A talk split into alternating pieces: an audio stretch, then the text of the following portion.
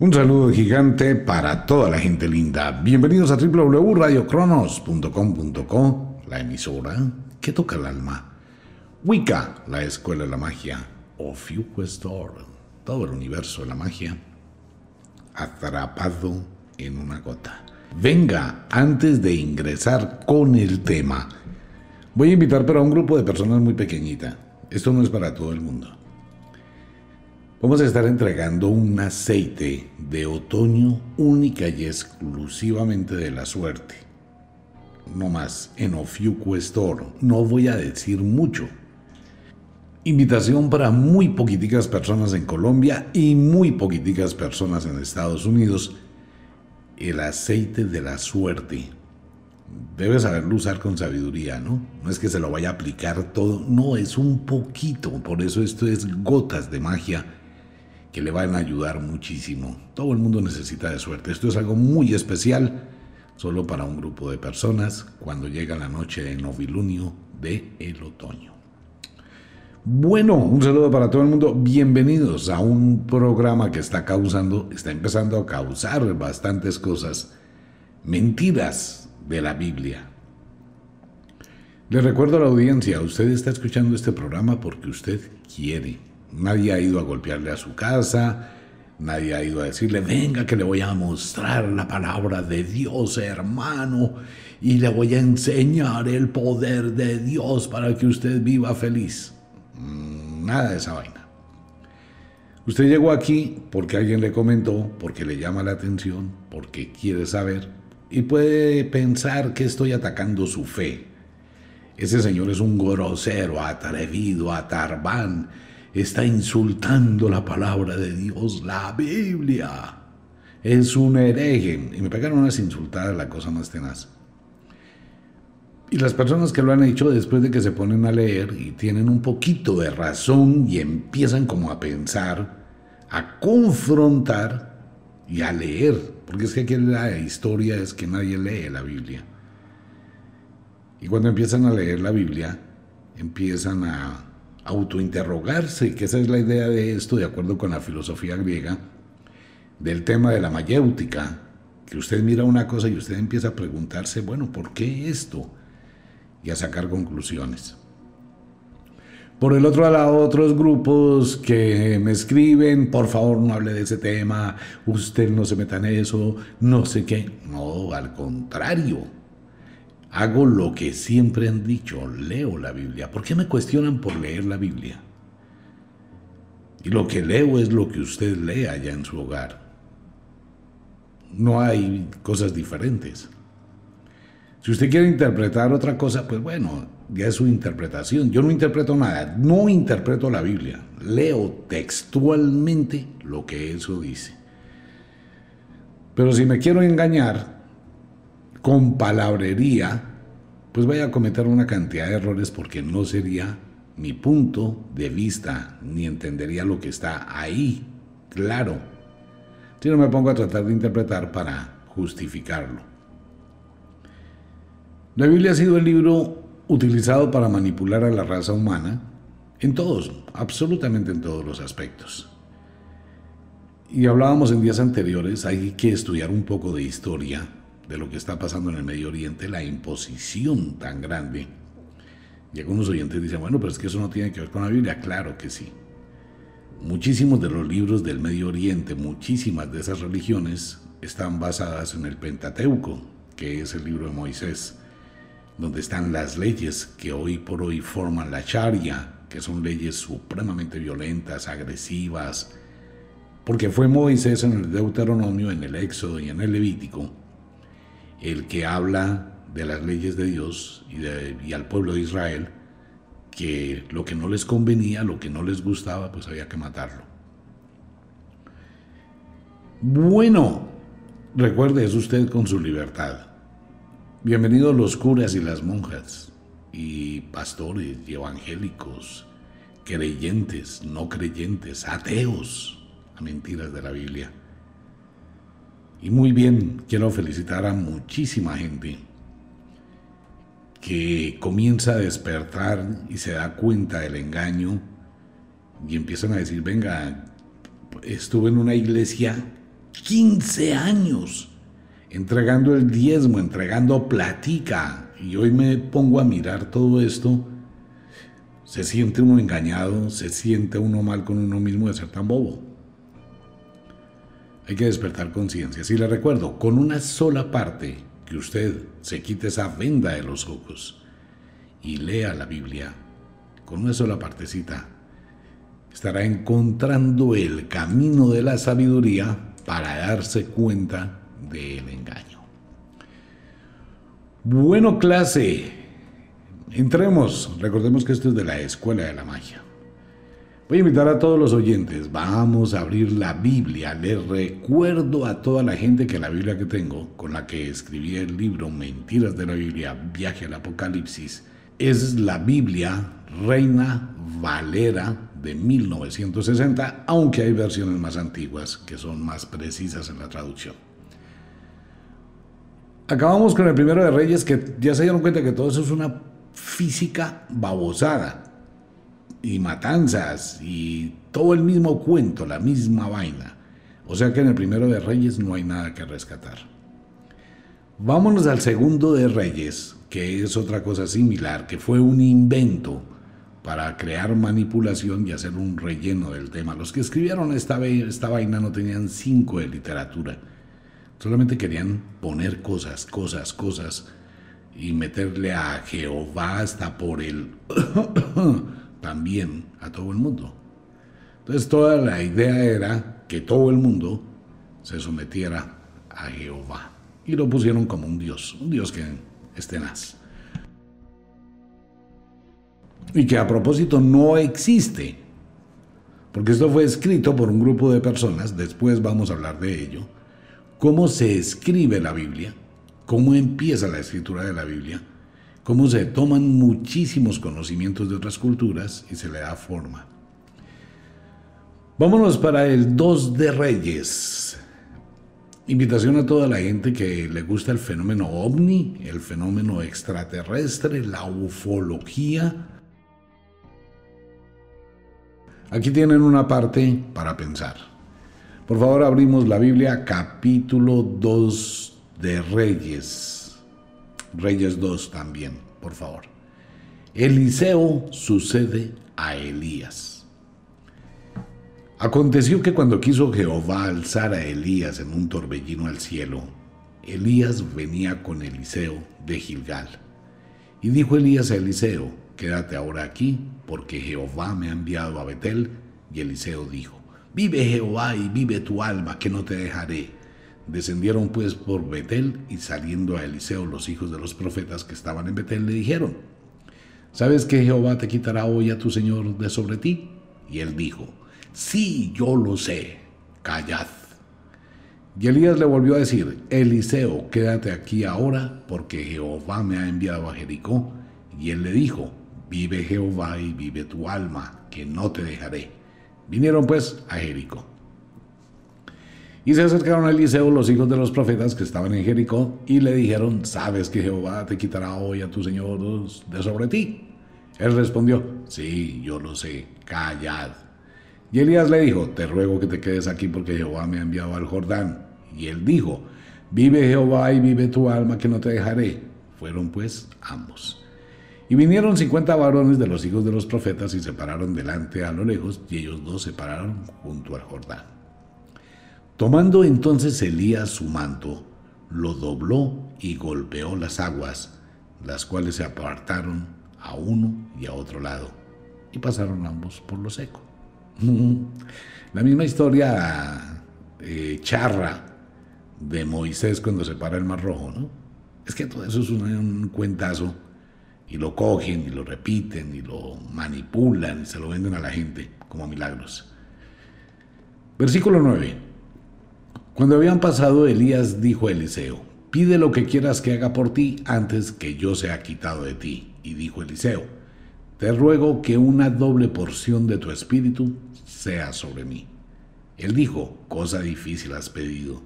Si me vieres cuando me fuere quitado de ti, te será hecho así. Mas si no, no. O sea, si usted se da cuenta y es testigo cómo me voy de este mundo, físicamente, ¿no? Pues tendrá lo que usted quiere, pero si no me puede ver, no hay nada. Entonces viene lo otro, versículo 11. Ufólogos a quienes les llama la atención el fenómeno ovni. Pues aquí tienen uno de los temas para pensar. Y aconteció que yendo ellos y hablando, he aquí que un carro de fuego con caballos de fuego apartó a los dos y Elías subió al cielo en un torbellino.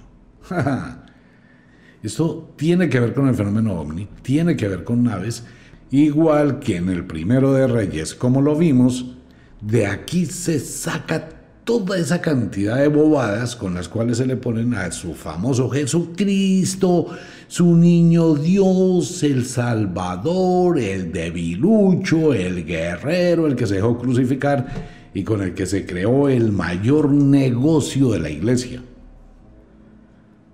Todo el mundo anda con un cadáver ahí en la habitación o colgado en el cuello, pensando que eso le va a ayudar o que eso le va a servir o que eso le va a cambiar la vida. Recuerdan ustedes, ¿no? Jesús resucita y fue llevado al cielo, igual que Elías. Ah, tan interesante el tema. Y es de verdad, es en serio. Pues eso sale de el segundo de Reyes.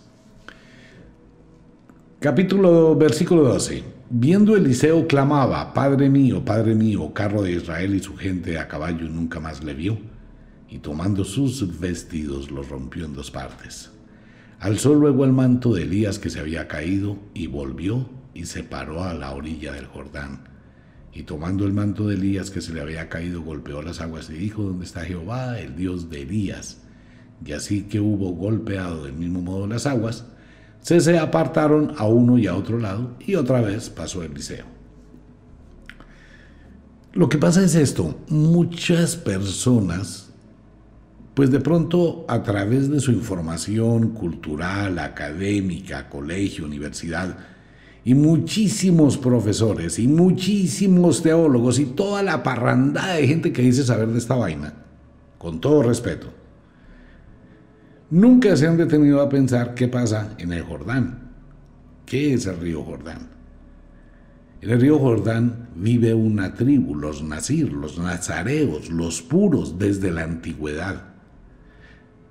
Y es allí en el río Jordán, en la tribu de los Madeanos, donde nace el gnosticismo. Y en el río Jordán se practica el ritual del bautismo. Y todavía se practica. Por eso se llaman nazareos o los nazir.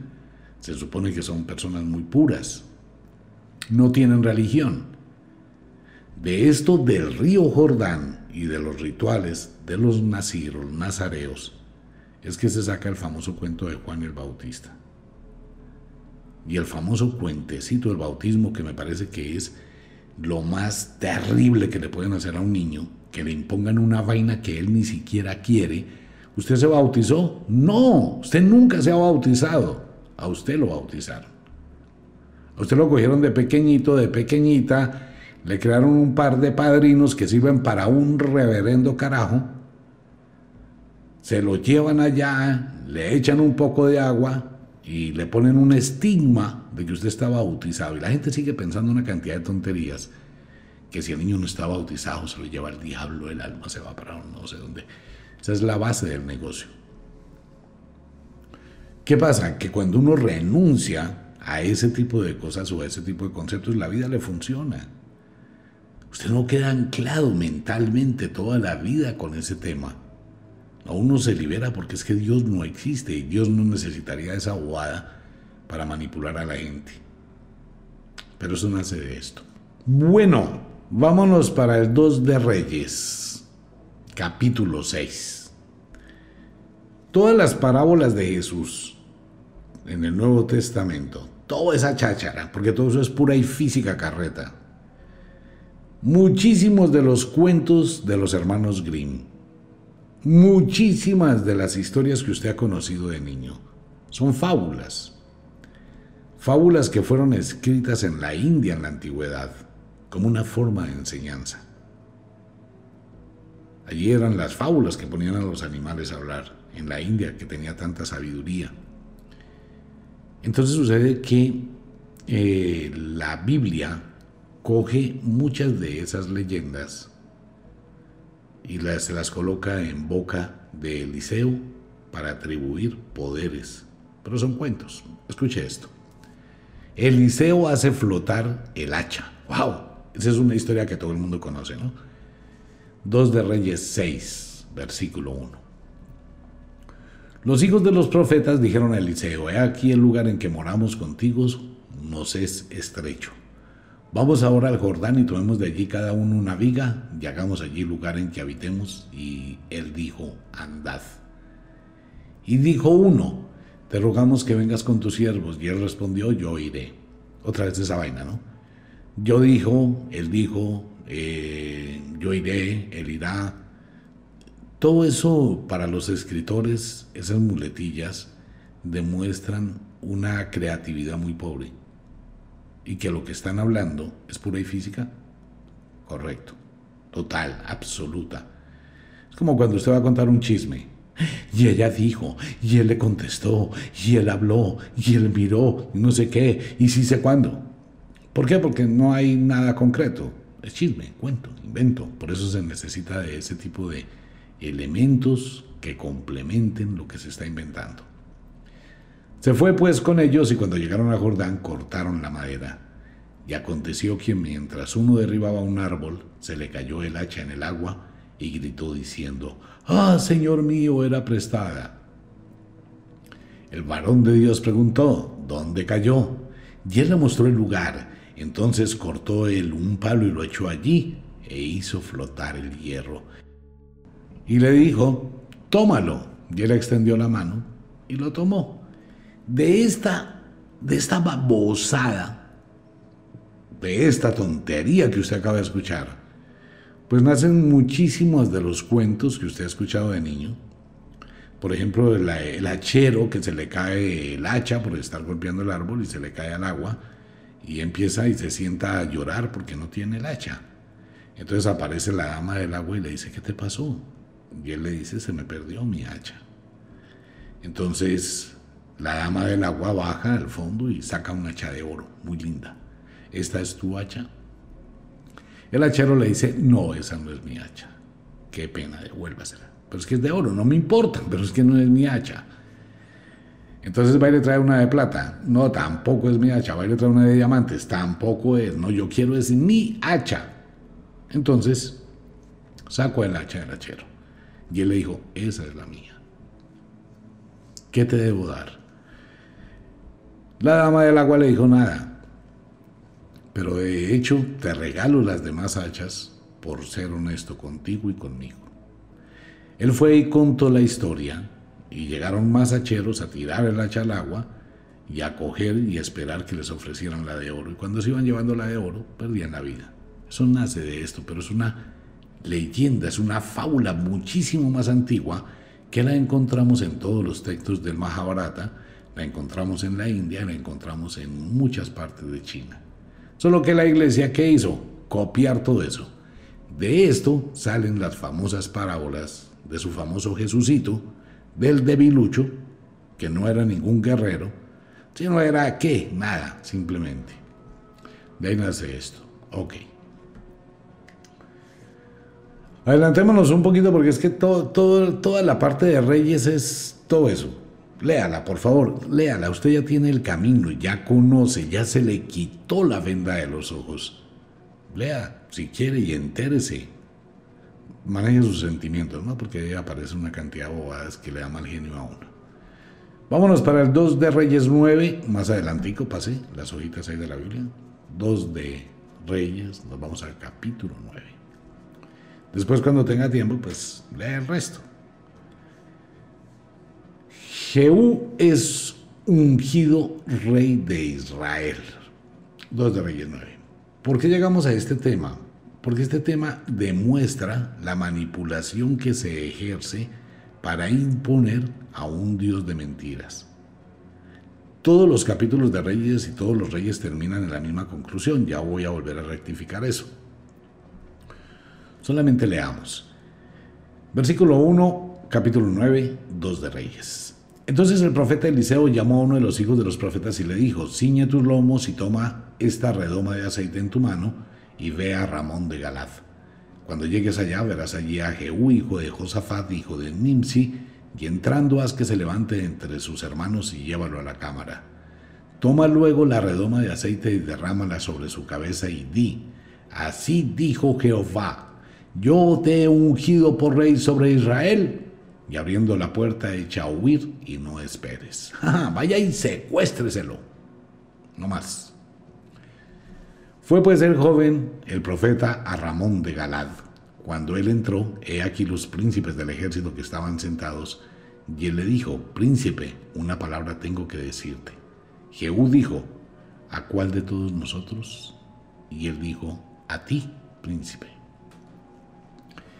Y él se levantó y entró en casa y el otro derramó el aceite sobre su cabeza y le dijo así, dijo Jehová, Dios de Israel, yo te he ungido por rey sobre Israel, pueblo de Jehová.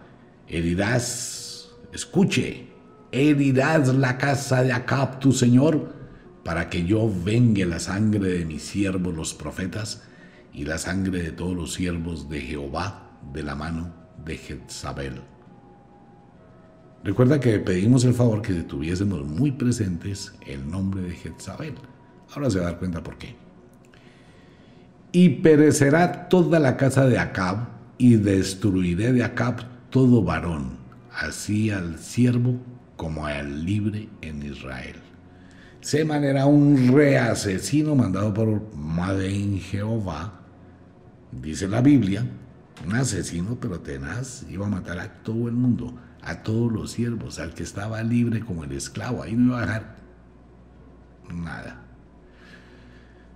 Y yo pondré la casa de Acab como la casa de Jeroboam, hijo de Nabat, y como la casa de Basa, hijo de Ahías.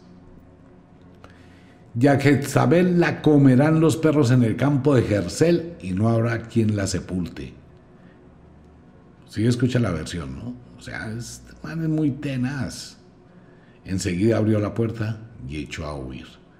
Después salió Jehú a los siervos de su señor y le dijeron, ¿hay paz? ¿Para qué vino a ti aquel loco?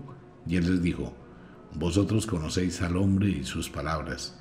Ellos dijeron, mentira, declarárnoslo ahora. Y él dijo, así y así me habló diciendo, así ha dicho Jehová, yo te he ungido por rey sobre Israel. Entonces cada uno tomó apresuradamente su manto y lo puso debajo de Jehú en un trono alto y tocaron la corneta y dijeron todos al canto, Jehú es rey, Jehú es rey. Mate bobada, ¿no? ¿Sí o no que es una bobada? O sea, aparece un, un loco y dice eso y a todo el mundo, eso es lo que vende la Biblia. Porque todo lo que tenía que ver con que es palabra de Jehová, ahora en este momento usted no come cuento, no come carreta, pero hace años atrás. Decir que es palabra de Dios, eso era ley. Y si usted no cumplía, lo mataban. En la época antigua, decir que eso era la palabra de Jehová, pues esto ya todo el mundo conocía el terror de Dios. Y decir que la palabra de Jehová, orden de Jehová, no usted obedece, obedece o se muere. Y si lo mataban, nadie tenía que pagarlo, porque es asesinato mandado por Dios. Jehú mata a Joram. Aquí empieza, ¿no? Jehú, que fue ya convertido en rey, entonces él empieza a hacer lo que Dios quiere. ¿Y qué es lo que le gusta a Dios en toda la Biblia? Masacrar, matar, pisotear, violar, destruir. A mí no me crea nada. Vamos a leer. Jehú mata a Joram. Así conspiró Jehú, hijo de Josafat, hijo de Nimsi, contra Joram. Estaba entonces Joram guardando a Ramot de Galad con todo Israel por causa de Hazael, rey de Siria.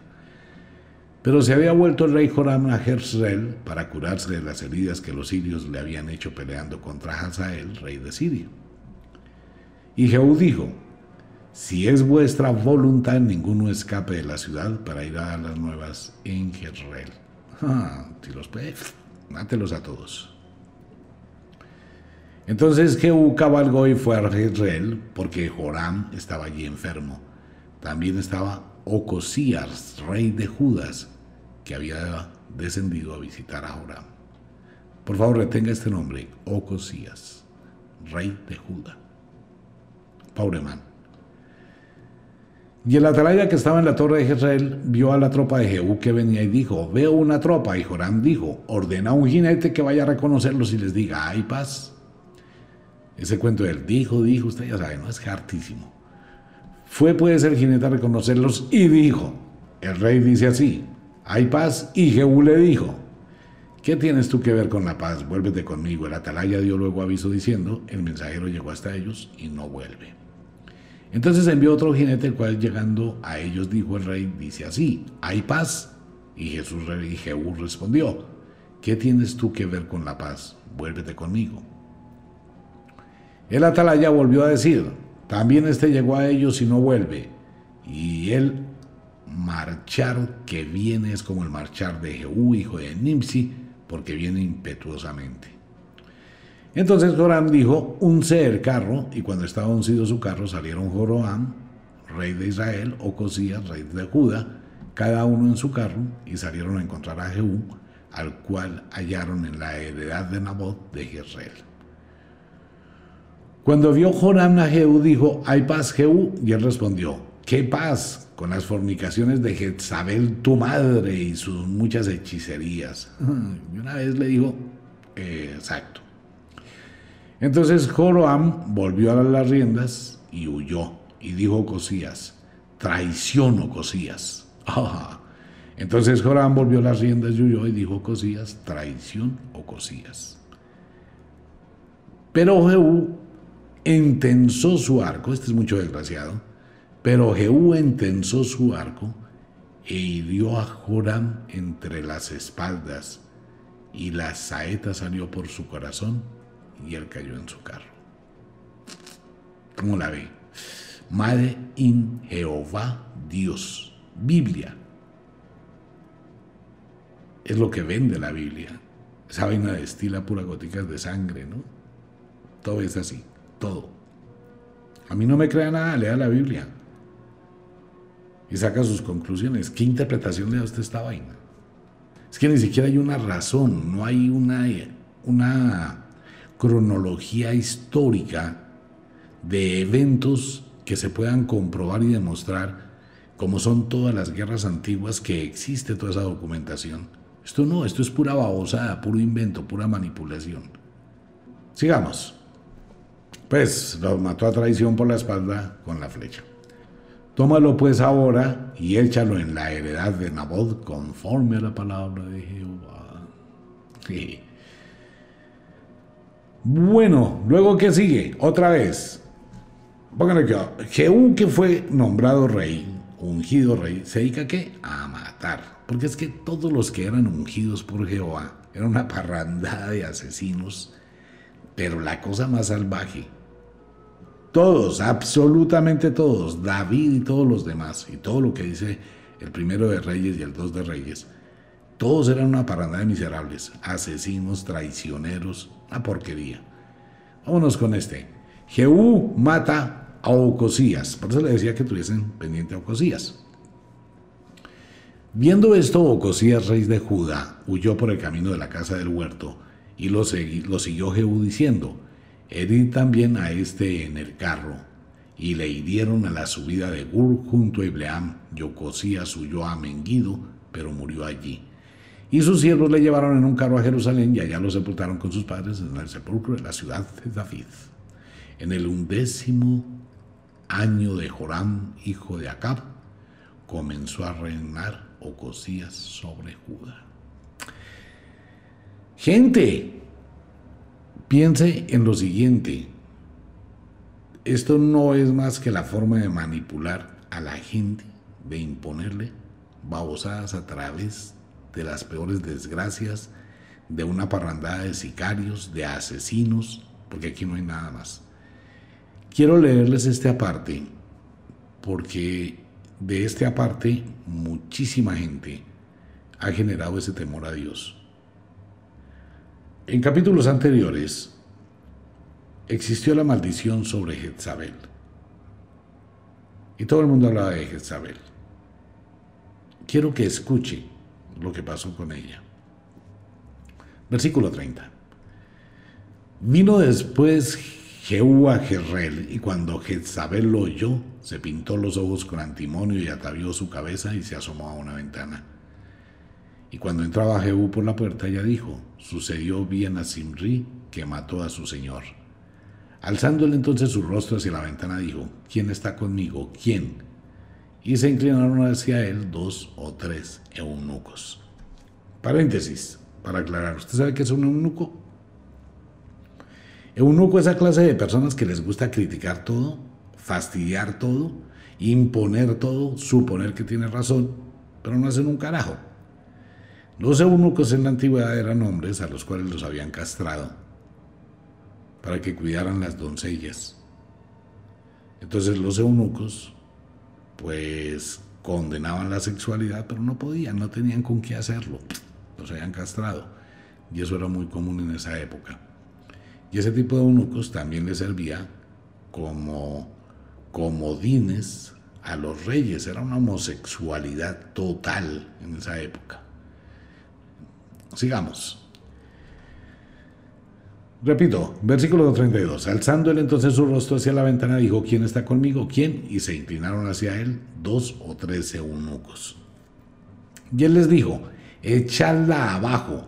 Y ellos la echaron y parte de su sangre salpicó la pared y en los caballos y él la atropelló. Ay, Jezabel. Escuche. Y él les dijo, echadla abajo, y ellos la echaron, y parte de su sangre salpicó en la pared y en los caballos, y él la atropelló. Entró luego, y después que comió y bebió, dijo, Id ahora a ver a aquella maldita y sepultarla, pues es hija de rey. Pero cuando fueron para sepultarla, no hallaron de ella más que la calavera y los pies y las palmas de las manos. Y volvieron y se lo dijeron. Y él dijo, esta es la palabra de Dios. Ah. Venga, cuando yo leo esto en la Biblia y pienso en toda la cantidad de gente que dice la misma vaina, esta es la palabra de Dios, hermano. Esta es la palabra de Dios, señora. Esta es la palabra de Dios, señor. Escucha la palabra de Dios que le va a cambiar la vida. Cambie, libérese, entréguese, siga a Dios. Venga, esta es la palabra de Dios. Versículo 36. Y volvieron y se lo dijeron. Y él dijo, esta es la palabra de Dios, la cual él habló por medio de su siervo Elías Tisbita, diciendo, en la heredad de Jezreel comerán los perros las carnes de Jezabel. Y el cuerpo de Jezabel será como estiércol sobre la faz de la tierra en la heredad de Jezreel. De manera que nadie pueda decir, esta es Jezabel. ¿Y usted recuerda qué fue lo malo que hizo ella? No, era mujer. Eso fue lo malo, ser mujer. Entonces uno, uno piensa, usted le hablan de un Dios de amor, de un Dios de bondad, o usted al menos supone eso. Usted es aquel que se arrodilla, que se persigna antes de salir de su casa. Usted, señora, señor, que despide a sus hijos. Mi vida, Dios te bendiga, que te vaya bien. Papito, Dios te bendiga. Mamita, que Dios te bendiga. Que Dios te bendiga. Vaya y mire quién es ese Dios. O sea, tenemos un lavado de cerebro tan supremamente arraigado que no nos podemos darnos cuenta de este tipo de cosas. La Biblia es un libro de asesinatos, de homicidios, de violencia. Aquí no hay amor, aquí no hay bondad, aquí no hay tolerancia, aquí no hay respeto por la vida, aquí no hay diálogo, no hay diplomacia, no hay conciliación. La Biblia no conoce de eso. La Biblia solamente mata.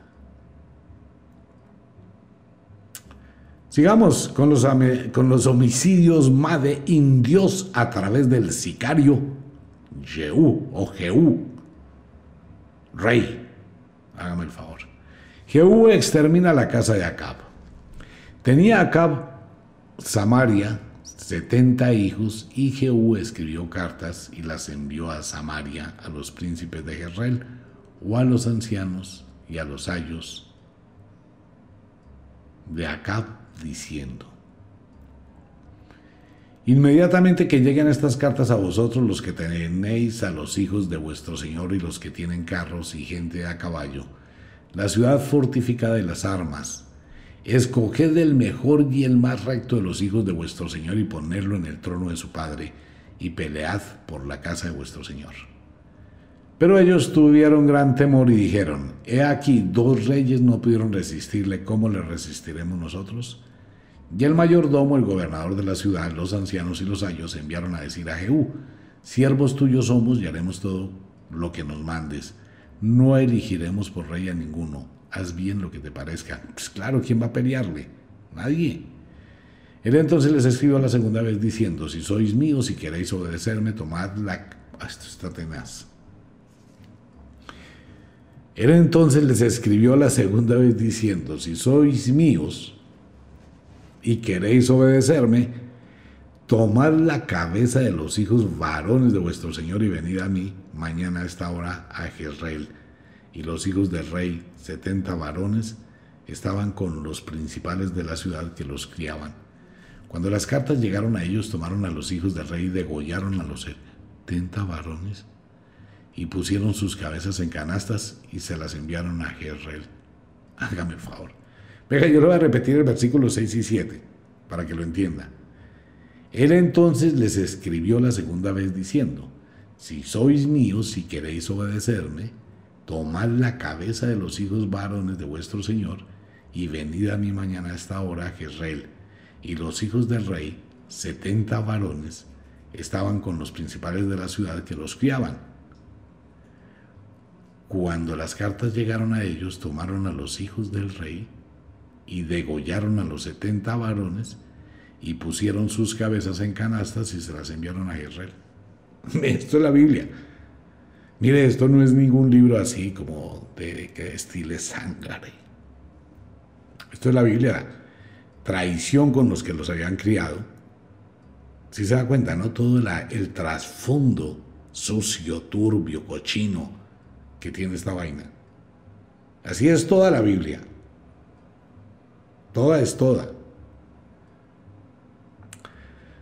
Y vino un mensajero que le dio las nuevas, las nuevas, diciendo, han traído las cabezas de los hijos del rey, y él les dijo, ponedlas en dos montes a la entrada de la puerta hasta la mañana.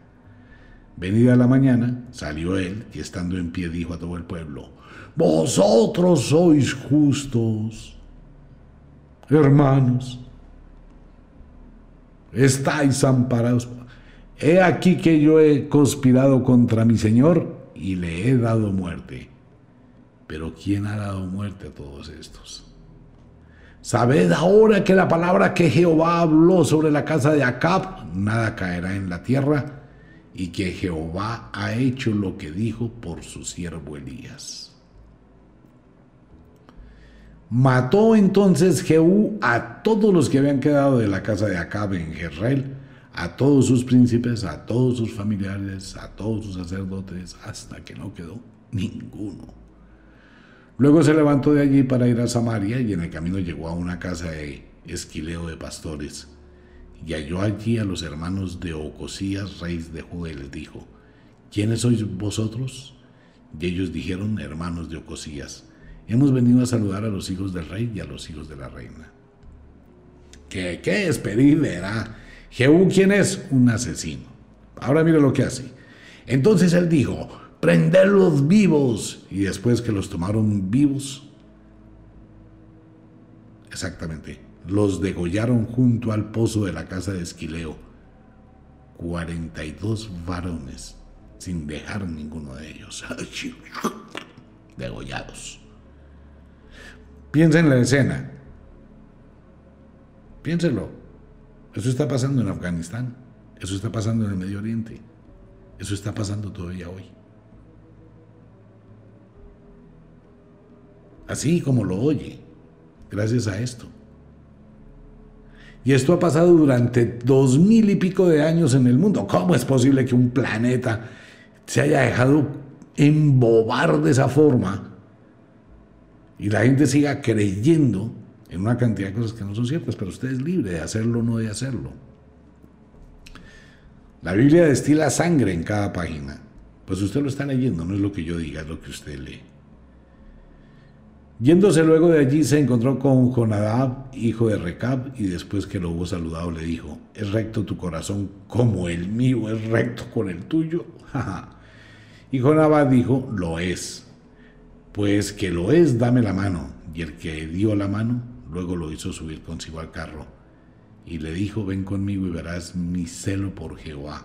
Lo pusieron pues en su carro y luego que Jehú hubo llegado a Samaria, mató a todos los que habían quedado de acá en Samaria, hasta exterminarlos, conforme a la palabra de Jehová que había hablado por Elías.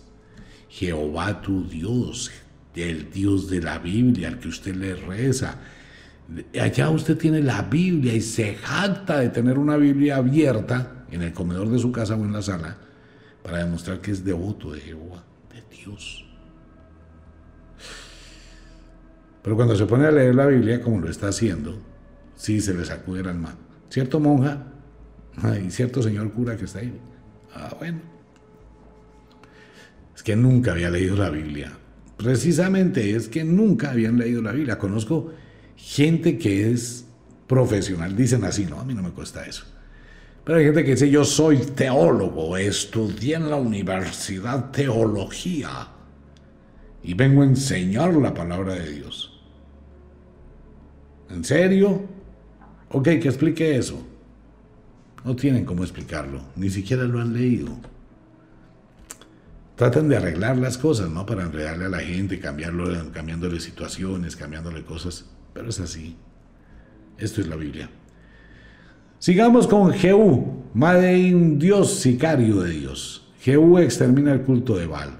Hay una serie de dioses en la antigüedad antes de que se produjera o se convirtiera todo en el monoteísmo. Pues antiguamente existían otras creencias y existían otros conceptos, pero esto se crea para crear el monoteísmo y todos los demás dioses había que destruirlo. Ningún otro dios, ninguna otra religión en este planeta se impuso con la muerte como la religión católica, la religión cristiana y la religión de Jehová y de la Biblia. No más, no existe ninguna religión tan violenta. No ha existido. Pero había que acabar a todos los que pensaran de forma distinta. Después reunió Jehú a todo el pueblo y les dijo, Acab sirvió poco a Baal, mas Jehú lo servirá mucho. Llamadme pues luego a todos los profetas de Baal, a todos sus siervos y a todos sus sacerdotes, que no falte uno, porque tengo un gran sacrificio para Baal. Cualquiera que faltare no vivirá. Esto hacía Jehú con astucia para exterminar a los que honraban a Baal. Maldito ese tipo. Y Jehú dijo, santificad un día solemne a Baal, y ellos convocaron. Pam pararán. Y envió Jehú por todo Israel y vinieron todos los siervos de Baal, de tal manera que no hubo ninguno que no viniese. Y entraron en el templo de Baal, y el templo de Baal se llenó de extremo a extremo. Pampararán. Todo lo que hace el poder para matar. La estrategia. El asesinato colectivo más de indios. Entonces dijo al que tenía el cargo de las vestiduras, saca vestiduras para todos los siervos de Baal, y él sacó las vestiduras. Y entró Jehú con Jonadab, hijo de Recab, en el templo de Baal, y dijo a los siervos de Baal, Mirad y ved que no haya aquí entre vosotros alguno de los siervos de Jehová, sino solo siervos de Baal. Y cuando ellos entraron para hacer sacrificios y holocaustos, Jehú puso fuera a ochenta hombres y les dijo, en silencio, ¿no?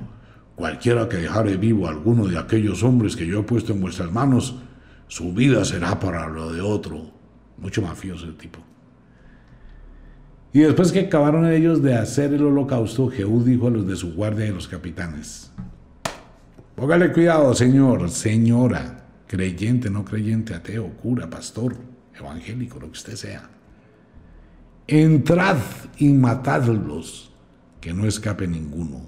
Y los mataron a espada y los dejaron tendidos los de la guardia y los capitanes, y fueron hasta el lugar santo del templo del Baal y sacaron las estatuas del templo de Baal y las quemaron. y quebraron las estatuas de Baal y derribaron el templo de Baal y lo convirtieron en letrinas hasta hoy. Así exterminó Jehú a Baal de Israel. ¿Usted qué piensa? Venga, sí, sé que a veces soy subido de tono en mis expresiones. Cuando uno lee la Biblia y por primera vez, todo esto carcome y se confunde uno y se le tambalean los pies porque no hay guía. Cuando uno lee la Biblia por primera vez y empieza a darse cuenta de esto, no hay una guía, no hay alguien que esté ahí detrás de el computador o el teléfono celular, eh, así sea mofándose, molestando, mostrándole el camino, ¿no? Haciéndole pensar. Por eso mucha gente se suicidaba y se volvía loca. ¿Por qué? Porque tenía un concepto de un Dios de amor. Pero estoy leyendo que es una porquería, que es un asesino, que solo manda matar, degollar. Entonces entra un conflicto del espíritu. Es su vida, la vida de su familia, la vida de sus hijos. Es usted consigo mismo. Ese comprender que el Dios de amor que le han vendido, al que usted le ha orado, al que usted le pide, no existe. Es quitarse esa venda de los ojos. Todo engaño al ser descubierto duele, y duele mucho, y, genera violencia, rabia en contra. Mucha gente me escribe amenazándome y diciendo unas cosas tenacísimas. Pero es que no estoy inventándome nada, no estoy diciendo nada. Simplemente decoro con mis comentarios lo que ellos hacen, lo que dice la Biblia. ¿Quiere que le ponga palabras bonitas? Entonces es un héroe el que fue y degolló a todos, el que mató a Jezabel. Es un héroe el que cogió a Jezabel que se cae del segundo piso y le, le echa el carro por encima y la revienta. Es un héroe de Dios el que tengo que rendirle pleitesía. Escuche. Así exterminó Jehú a de Israel. Con todo esto, Jehú no se apartó de los pecados de Jeroboam, hijo de Nabal, que hizo pecar a Israel, y dejó en pie los becerros de oro que estaban en Betel y en Dan. A fin que, venga, esto es una contradicción de los mil diablos. Vaya a acabar con Baal, pero sigue en la adoración de los becerros, que son los mismos becerros, que es el, famoso dios Pan y que tiene que ver muchísimo con otras culturas, y es el mismo de Moisés, cuando se produce la rebelión de Core, que los israelitas en el desierto crean un becerro de oro. De hecho, el becerro de oro, por si usted no lo sabe, quiero contarle algo. En las antiguas culturas, con el Minotauro de Creta y en la cultura griega, todo esto del becerro de oro es lo mismo que usted encuentra hoy en Estados Unidos, en Manhattan, el buey de la buena suerte.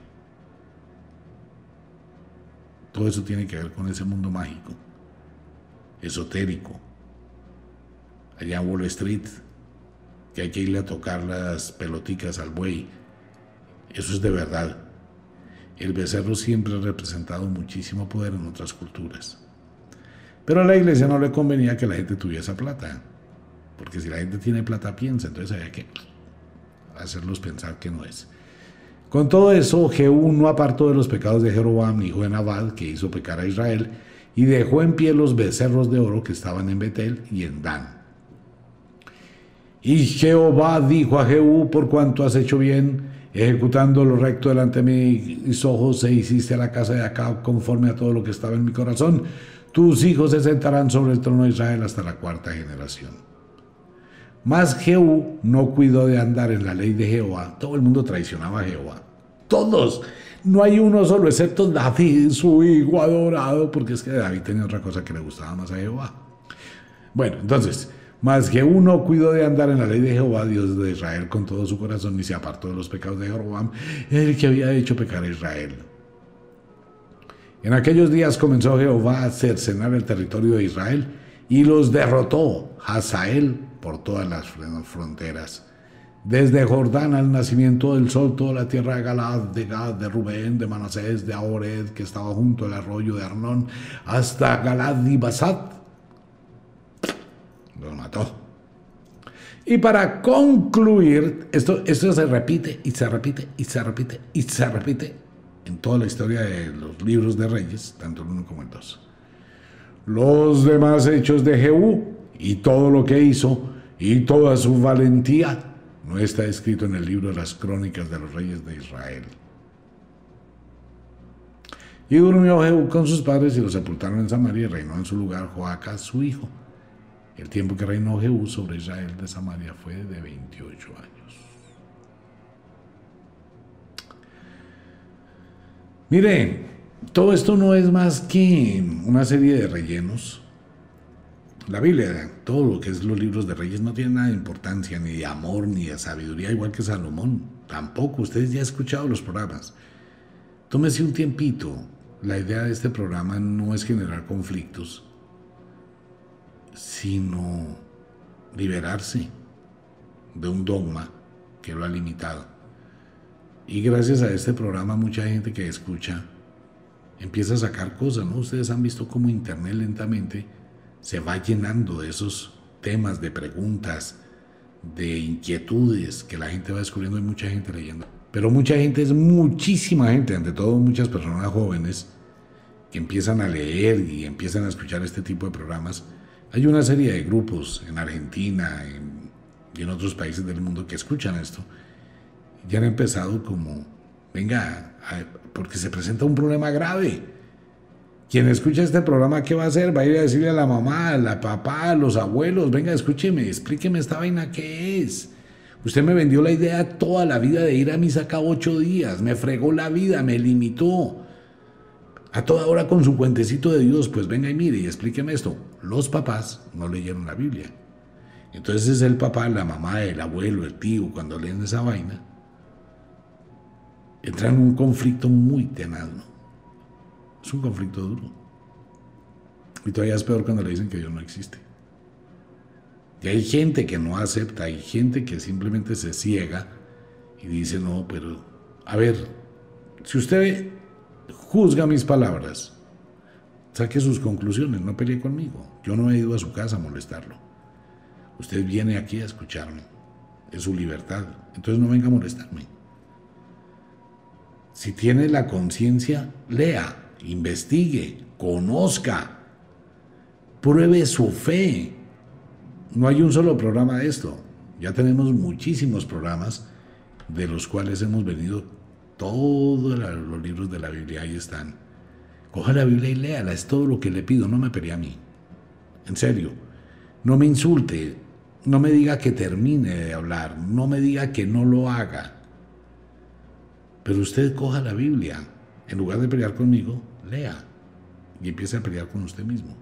Porque es que lo que digo en este programa es lo que está escrito en la Biblia. Como de costumbre, el inexorable reloj del tiempo que siempre marcha hacia atrás nos dice que nos vamos. No sin antes decirle que de verdad los queremos muchísimo, ¿verdad? Que sí, los amamos cantidades alarmantes. Si es de noche, a dormir, a descansar, deje la ropa lista para mañana, la ropa arregladita, la cocina arreglada. Su propio Dios es usted mismo. Levántese con ganas. No existen dioses que le vayan a ayudar y si es de día, trabaje. No trabaje duro, trabaje con inteligencia. Libérese. Usted es su propio Dios. Mario, nuestro control, allá en la ciudad de Bogotá. Un abrazo para usted, amigo mío, en la madrugada. A toda la gente linda, nos vemos.